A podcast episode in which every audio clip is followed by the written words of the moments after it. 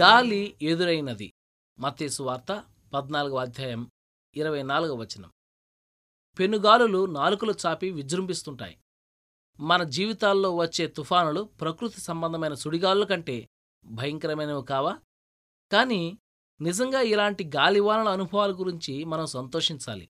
ఉదయం అస్తమయం లేక సంవత్సరం పొడుగునా సంధ్యా సమయం ఉండే ప్రదేశాల్లో ఆకైనా గలగల్లాడకుండా గాలి విసరని లోతైన కొండలోయల్లోనూ ఉండడం కంటే వర్షాలు కురిసి వరదలు వచ్చే చోట్ల నివసించడం మేలు కదా?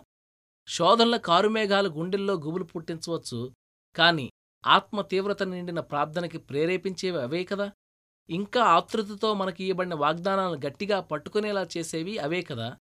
ఎడబాట్లనే తుఫాన్లు హృదయ విదారకమైనవి. అయితే తన వైపుకి మనల్ని మళ్ళించుకునే దేవుని సాధనాలే అవి. ఆయన రహస్యంగా మనతో ఉండి మృదువుగా మెల్లగా మనతో మాట్లాడే సందర్భాలవి. అలలకి పెనుగాలలు తాకిడికి నావు ఊగినప్పుడే కదా నావికును సామర్థ్యం బయటపడేది? తుఫానులు మనపై విరుచుకుపడకుండా చేసేవాడు కాడు యేసుప్రభు ఆ తుఫానులో మనకి అండగా నిలిచేవాడు ఆయన. మన ప్రయాణం సుఖంగా సాగుతుందని ఎప్పుడూ మాట ఇవ్వలేదాయన కాని గమ్యం మాత్రం క్షేమంగా చేర్చే బాధ్యత ఆయందే పరలోక పవనాలొస్తున్నాయి తెరచాప ఎత్తండి.